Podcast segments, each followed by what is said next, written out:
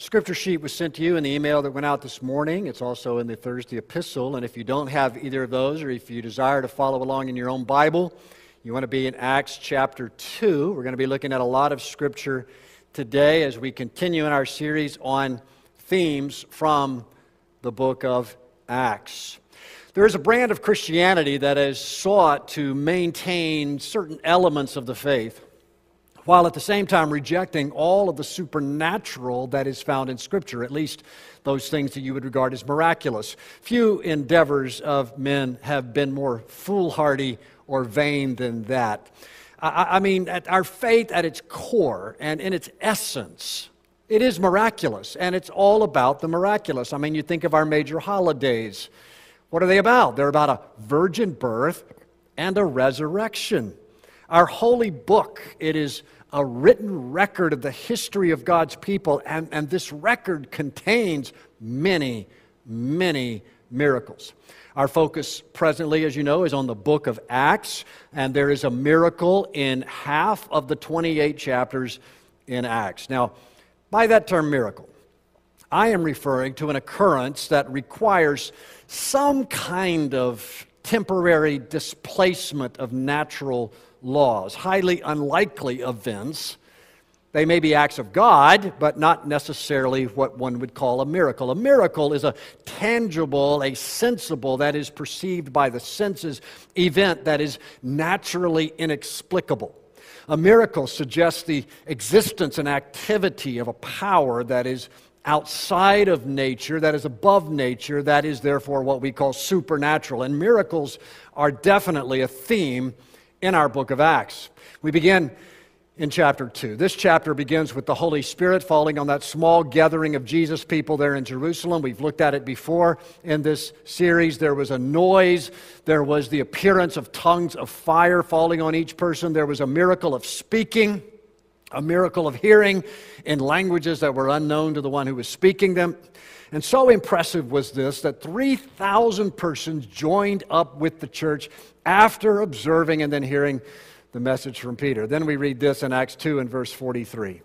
Everyone kept feeling a sense of awe, and many wonders and signs were taking place through the apostles. Now, you could wish that there was more there, but we do see that the miraculous was part of the church's experience from the start. But, but, the miraculous was apparently limited to the ministry of the apostles. Even in the moment of the fresh outpouring of the Spirit on the church, it was not the case that every believer was going around doing miracles. Not at all. Now, you may hear certain Christian teachers who tell you to expect a miracle in your life every single day, or they may paint a picture of the normal Christian life in which miracles are somewhat routine.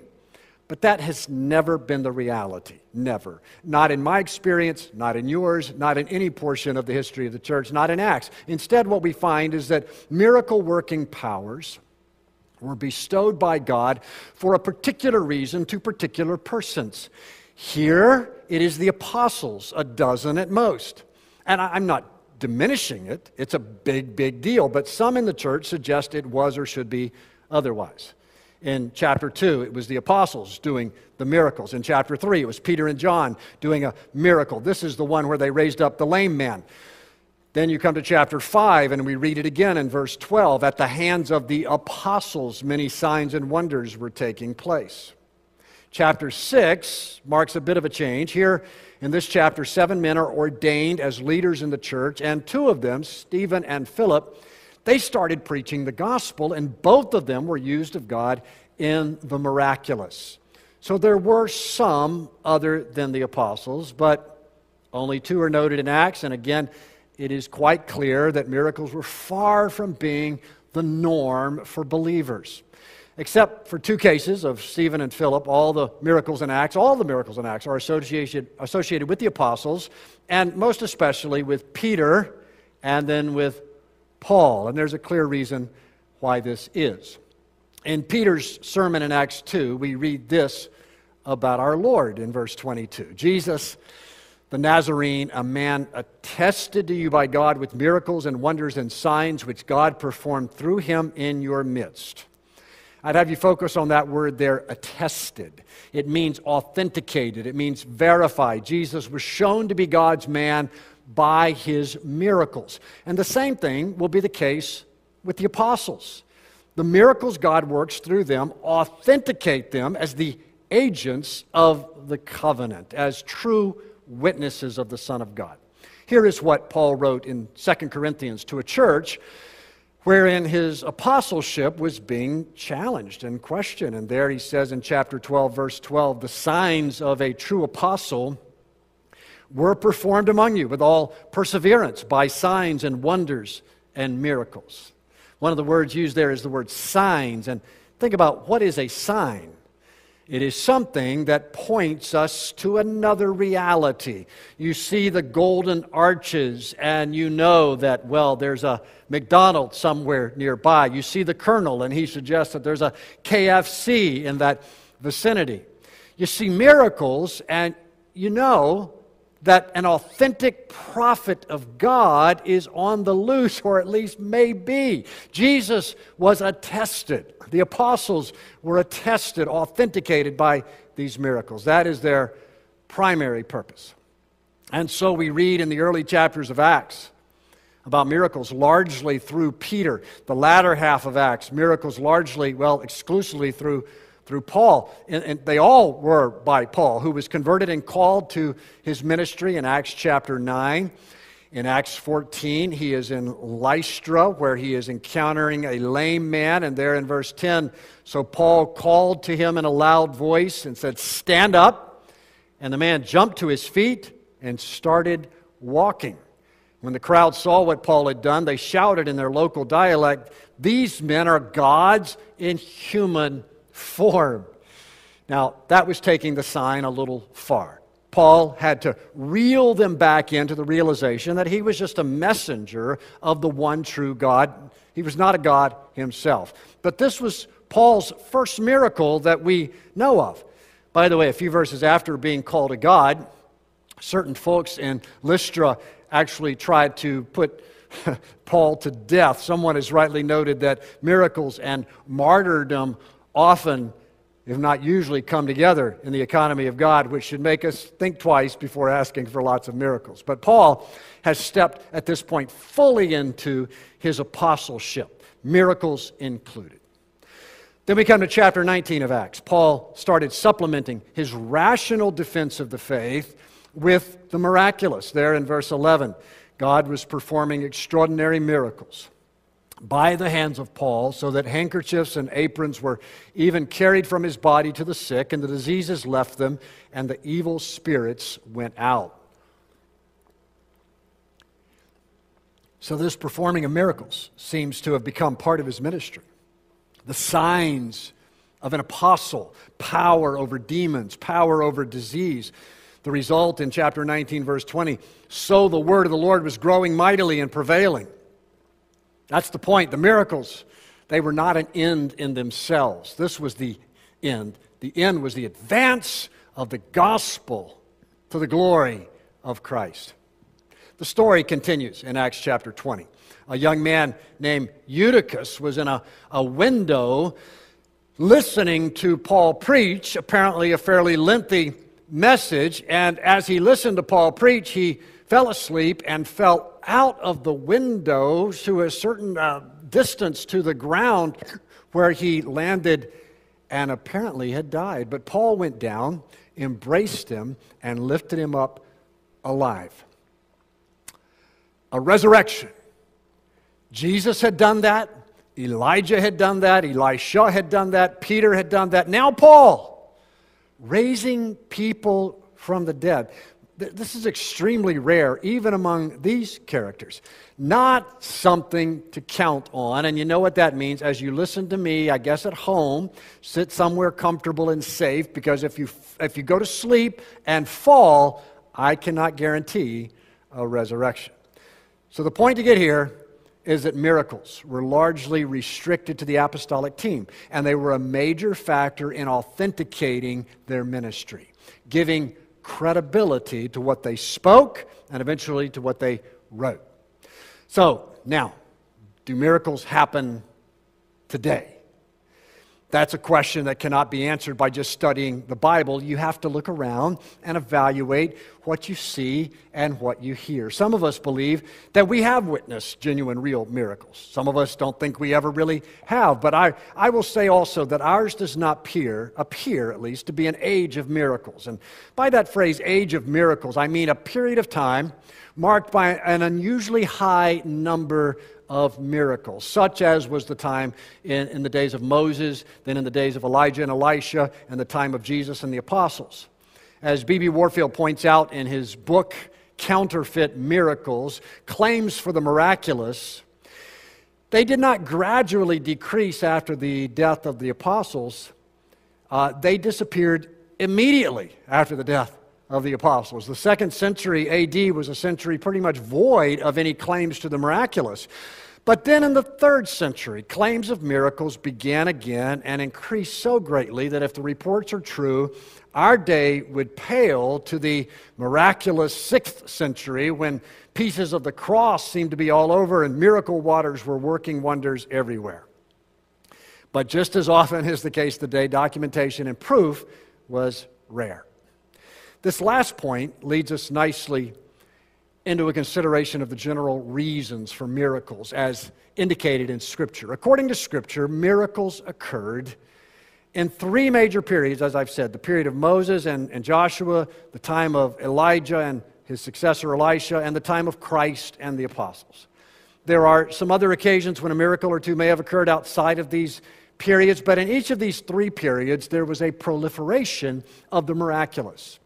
Now, listen, God can do miracles anytime He pleases, but we see that the Lord pretty much limits His miraculous work in Scripture to these three periods, and there are three common denominators that mark these periods and may help us understand why God sent miracles when God did send the miracles.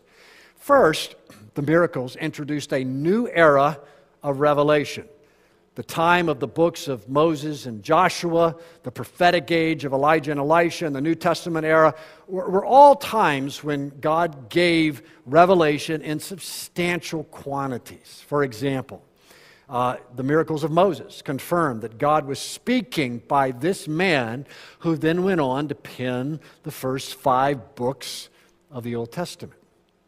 Secondly, miracles authenticated the messengers of Revelation. Moses proved that he heard from God by performing many miracles. Elijah and Elisha even raised people from the dead to demonstrate their authenticity as prophets of God. Jesus, Paul, and Peter appealed to their miracles as indicators that they were truly sent by God, as we have already discussed.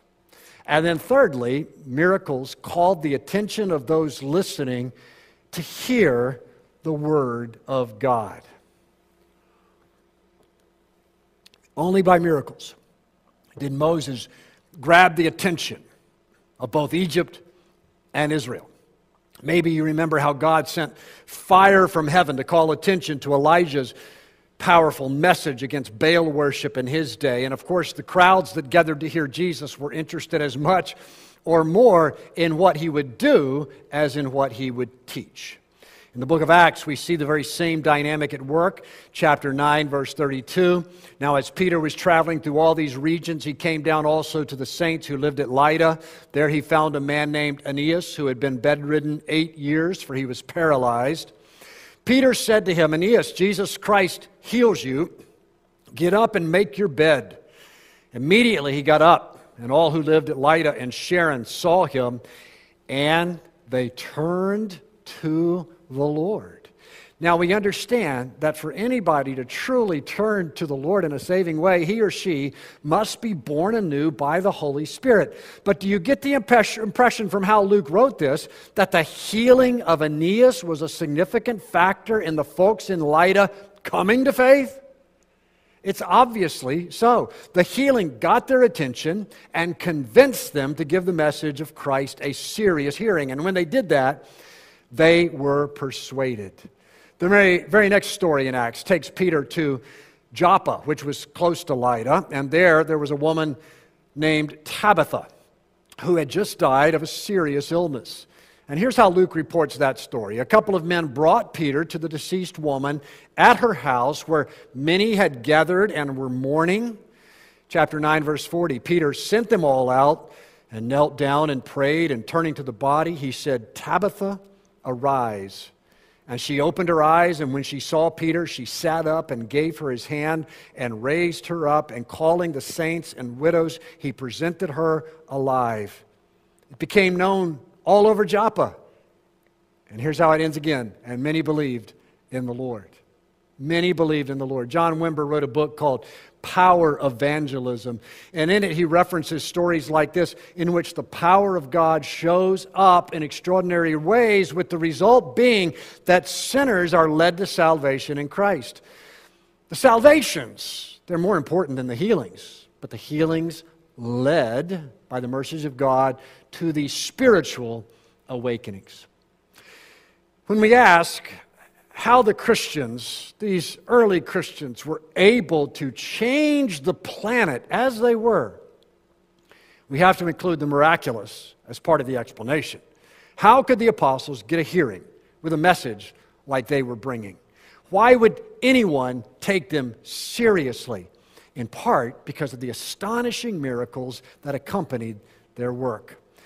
So, to review, miracles introduced a new era of revelation Miracles authenticated the messengers of Revelation. Miracles called the attention of people to hear the Word of God. That is why they are called signs. They point to a greater and more substantial reality which God is bringing to light. So let's apply all of that to the question of miracles today we can see that the Lord may choose to bless men and ministries in the miraculous in order to increase the audience for and the influence of the gospel. But on the other hand, we are not in an era of new revelation. Miracles, they're great things. I would love to see a multitude of them, but it is not necessarily true that we should expect miracles to be occurring like they did in the ministry of Jesus in the Gospels or in the book of Acts. They, they were not prevalent in most of biblical history, and it should not surprise us if they are not especially prevalent in our own day. The difficult part of this whole question is this Is it the case that we see relatively few miracles simply because God has sovereignly chosen to withhold them at this time, or is it due to a lack of faith on the part of the people of God? Some, some believe that God is always in the miracle business if there are any takers. So that if we're not seeing miracles, we are the problem. We lack the needed faith. Now, now this view does have some scriptural weight behind it. There is obviously a connection between miracles and faith in the scriptures. Jesus said, if you have the faith of a mustard seed, you can speak to a mountain say, Move, and it will move. Scripture says that the disciples failed to heal on at least one occasion because of their lack of faith. It says that when Jesus was in his hometown of Nazareth, he did not perform many miracles because of their unbelief. It seems to me it may be right that if we had more faith, we would see more miracles. It also seems to me that it may be wrong and that God has just been pleased to restrain the arm of his power from being expressed in the miraculous as he did in the life and ministry of faithful Abraham, faithful David, faithful Isaiah, and even faithful John the Baptist. How will we know? The only way I know we can find out is to eliminate any barriers that we may put up to healing and to miracles. If the problem may be that we are too corrupt, then let's come clean and repent. If the problem may be that we lack faith, then let's get our, our, our, nose in the Word of God and have our faith built up by that instrument. If the problem may be that we don't pray for healing and miracles, well, then let's do pray. The Lord said, You receive not because you ask not. So, brothers and sisters, let's ask the Lord.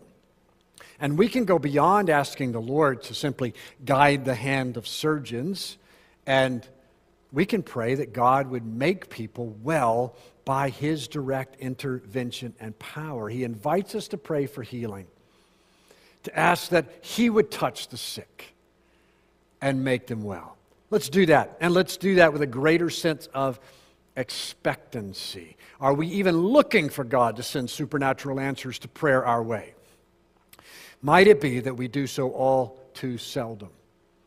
If you're like me, you have been terribly turned off by the ministry of healing by some of those who make it their calling card. We see that their healing ministry is largely done on stages in front of big crowds and with lots of music, very unlike the healings in Scripture, which were spontaneous acts of compassion and power.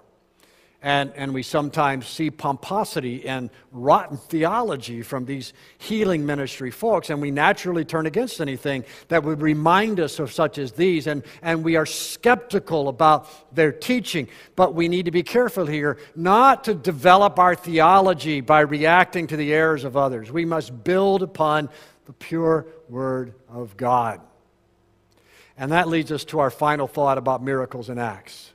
The healing work of the apostles was subservient to the proclamation of the gospel.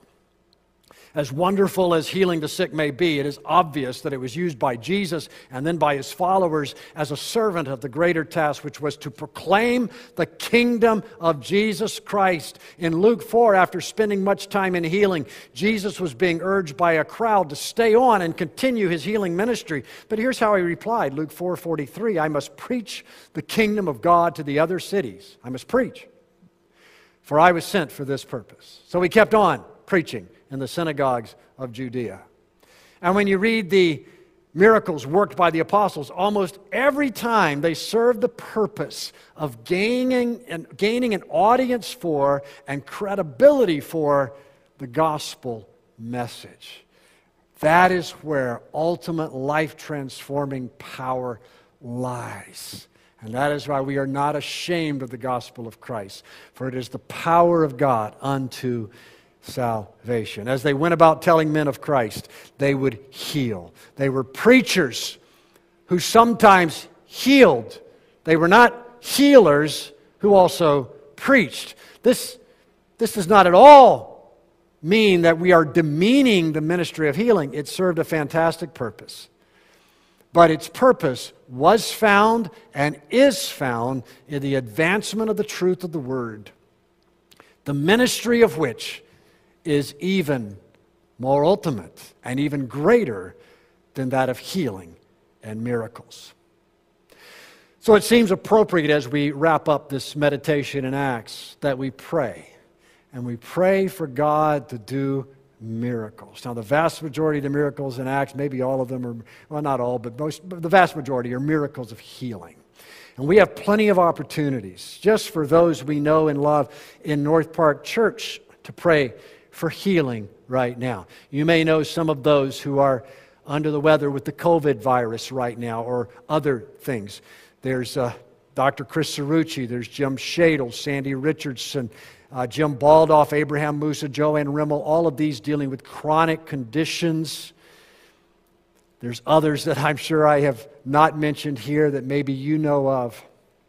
But let's call on the Lord for their sake and for their healing and that God might do something miraculous and wonderful and glorious to our joy and His praise. Join me in prayer. Father, we are glad as we read of the miracles that were done many years ago that bore witness to Jesus, to the validity of his message, to his lordship and his salvation. Thank you, Lord, for how in ages past you used those miracle working powers that you bestowed upon individuals to bring testimony and power and authenticity to the message of the gospel. And by that message, you transformed the world and you have transformed our lives as well. And we rejoice in that. But God, we believe that you are able to heal now, that you are able to do miracles now. And we pray that you would increase our faith increase our, increase our connection with you and our confidence that you're a God who hears the cries of your people. Lord, we come together today to pray for your healing, first of all, of a sick nation. And we are sick in a variety of ways, oh God. We pray that you would come and do a miracle of healing on the United States of America. And then we pray for specific friends that we know of, for Chris Cerrucci and Jim Shadle and Sandy and Jim and Abraham and Joanne. God, we ask that you would intervene in every one of these situations and show yourself strong to them. We know you can do miracles in giving people incredible peace in the midst of distress, but we pray that some would find themselves rising up out of their sick bed, that their test would reveal that cancer is gone and that blood markers have improved without any medical explanation. Oh God, glorify yourself in these lives. And now I invite you to pray silently at home for those you know of who are very much in need of the healing power of God in their lives.